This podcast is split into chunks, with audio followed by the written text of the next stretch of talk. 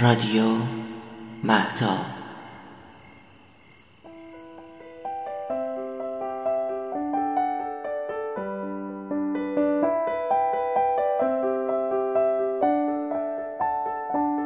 حکایاتی از گلستان سعدی باب سوم در فضیلت قناعت. در سیرت اردشیر بابکان آمده است که حکیم عرب را پرسید که روزی چه مایه تعام باید خوردن. گفت صد درم سنگ کفایت است. گفت اینقدر چه قوت دهد؟ گفت هذا المقدار یحملک و مازاد علی ذلک فانت حامله. یعنی اینقدر تو را بر پای همی دارد و هرچه بر این زیادت کنی تو حمال آنی. خوردن برای زیستن و ذکر کردن است. تو معتقد که زیستن از بهر خوردن است.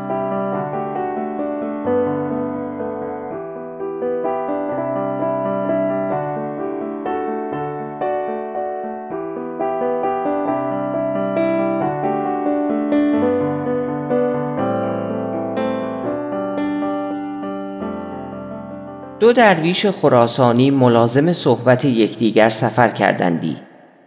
یکی ضعیف بود که هر به دو شب افطار کردی و دیگری قوی که روزی سه بار خوردی. اتفاقا بر در شهری به تهمت جاسوسی گرفتار آمدند. هر دو را به خانه ای کردند و در به گل برآوردند. بعد از دو هفته معلوم شد که بیگناهند. در را گشادند. قوی را دیدند مرده و ضعیف جان به سلامت برده. مردم در این عجب ماندند. حکیمی گفت خلاف این عجب بودی. آن یکی بسیار خار بوده است. طاقت بینوایی نیاورد به سختی هلاک شد. وین دگر خویشتندار بوده است لاجرم بر عادت خیش صبر کرد و به سلامت بماند. چو کم خوردن طبیعت شد کسی را چو سختی پیشش آید سهل گیرد. وگر تن پرور است در فراخی چو تنگی بیند از سختی بمیرد.